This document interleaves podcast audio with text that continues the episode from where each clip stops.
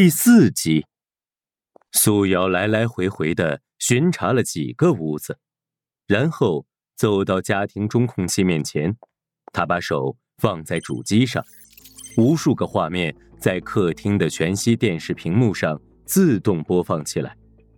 苏瑶用另外一只手左右翻找，打开了家庭监控设备的视频录像，只见房车被剧烈的撞击。屋内的餐具、壁柜的红酒、钟表等纷纷掉落在地上。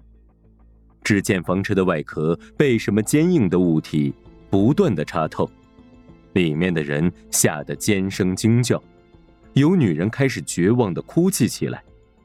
很快，房顶被撕开了一个大洞，男主人向屋顶开了两枪，可是很快被跳进屋子的怪兽杀死了。怪兽继续将其他人杀死后，三口两口啃食完尸体，就跳了出去。苏瑶将画面定格放大，能看到怪物像是一条长了很多角的鱼，扁条的身体，前面两对大螯像四把锋利无比的大刀，身上长满了尖刺。苏瑶找到大棚内摄像头的监控视频，看到的也是这样一个怪物。户外的卫星侦察机传回了图像及数据，在东北方向两公里外的一个小水坑旁边，发现了零星血迹。水坑四周有很多杂乱的脚印，图片被智能识别处理，自动将脚印做了多种排列组合。其中一组和怪物趴在地上啃食尸体的模拟效果相符。武装飞行器腾空而起，经过小水坑后。继续向前飞行，地面上出现了东倒西歪的一大片树林，中间有一个空洞，像一只眼睛望向天空。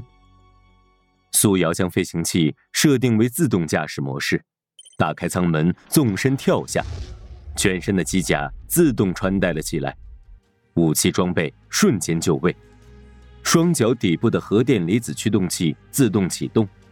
苏瑶缓缓地降落在了洞边，他在洞口安装了一张纳米超能粘网，然后向洞中投掷了两枚白磷烟幕弹。很快，白色粉末伴着烟火升腾起来。苏瑶正在等待收网射杀的时候，怪物突然从旁边灌木丛中一个非常隐秘的洞中，像饿狼一样扑了过来。苏瑶并没有闪躲，而是向怪物砰砰开了几枪，子弹打到怪物身上，像是软糖一样纷纷掉落。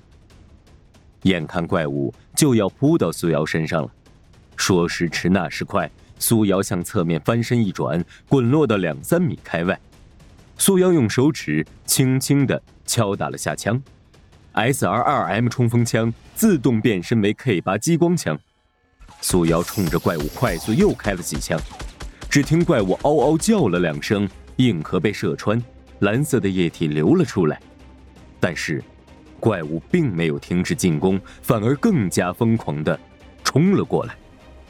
苏瑶打了个手势，纳米超能粘网飞起来向怪物扑去，粘网罩在怪物身上后自动闭合，然后迅速收缩，怪物被困在网里。但是仍然到处乱撞，周围的几棵树被拦腰撞断，倒在地上或者斜插在地面的树木被推挤着飞向空中，刹那间烟雾弥漫，飞沙走石，地动山摇。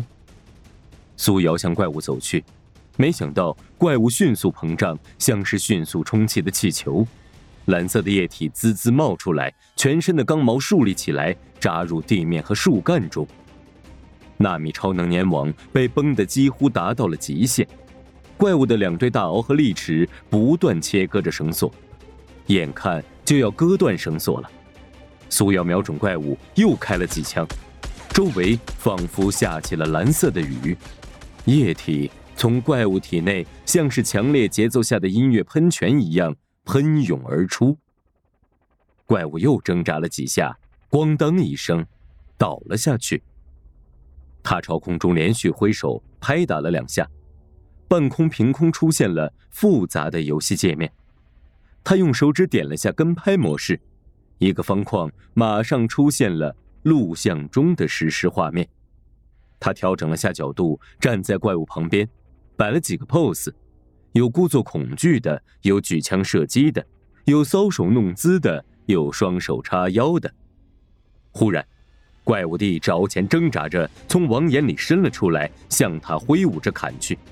他一边拍照，一边抬起胳膊，砰砰几枪，大鳌的关节被射断，一只像铡刀似的鳌钳掉落在怪物身旁。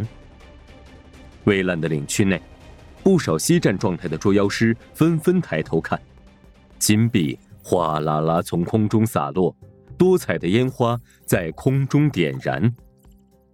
游戏屏幕上显示：Player 苏瑶，Pre 拉比特星多足狼鱼，金币值 Credit 十一万两千七百三十一。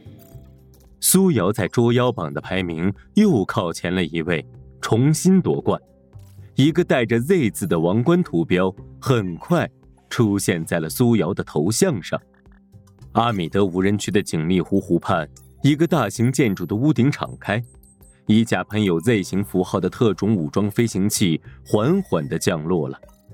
苏瑶走进浴室，温度合适的富氧山泉水从四面八方轻柔地喷射出来，像是按摩一样将苏瑶。带到了舒服放松的状态。苏瑶戴上了一个透明的玻璃帽，大玻璃帽开始自动清洗她的长发，头发像是粉红色的画笔在玻璃里面肆意飘摇，画出炫动的图案。苏瑶看着镜子中棒棒糖一样的自己，哼起了小曲儿。一会儿，四周自动吹风后。他裹着浴巾，回到了自己屋里，从桌上拎起一瓶伏特加，喝了两口，把自己扔到床上，就睡着了。他迅速进入了梦乡，睡得很昏沉。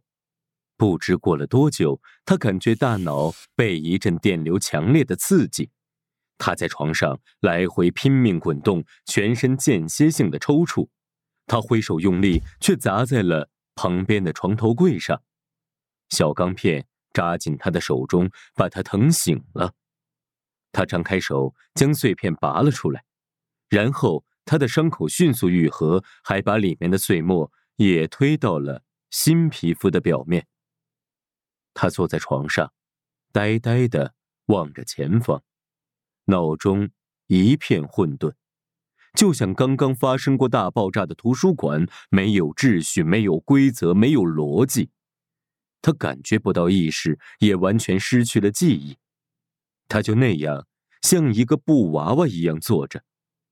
几分钟后，他的记忆逐渐恢复了。我的肌肉和皮肤都是超能材料的，我拥有和人类几乎一模一样的身体。我的血液是蓝色的。我的骨骼是雷奥托金属的。我我有大脑吗？我的大脑呢？我是被师傅救活养大的，师傅把我培养成了人。随后，他的眼前出现了一个痛哭流涕的中年妇女，画面中的母亲悲痛欲绝，但那是苏瑶大脑中最美好、最幸福的画面。苏瑶忽地站起来，快步走上前，想抱住母亲，却重重的摔倒在了地上。桶状的管家机器人胖呆呆从屋顶沿着轨道，闪着急促的红光迅速赶了过来。两个带橡胶垫的机械手迅速降下来，抓住苏瑶的胳膊，将她放回床上。苏瑶睁开眼睛，像是……什么也没发生过一样，看着惊慌失措的管家机器人胖呆呆。苏瑶问：“你又吵我睡觉是不是？”胖呆呆回答：“瑶主，不是的，你刚才做噩梦又摔到床下了。我……你是不是皮又痒了？”苏瑶一边说着，一边伸手去摸床头他的飞镖。胖呆呆四只眼睛从桶状的身体中伸了出来，看了看屋顶钉上去的十几个飞镖，大喊：“妖主又发疯啦！谁来拯救这个寂寞女人呐？”胖呆呆一边收缩眼睛和机械手，一边沿着轨道跑向小鹏的屋子。阳光明媚，万里无云。次日十点钟左右，苏瑶和小鹏来到距离他们较近的 U 二八工业区最热闹的地方——园区交通枢纽的摆渡车发车站。苏瑶穿着白雪公主的黄蓝色裙子，她把头发染成了黄色，在皮肤上涂抹了很多增白霜，脖子上挂着个咬了一口的苹果，头上戴了个红色的发卡。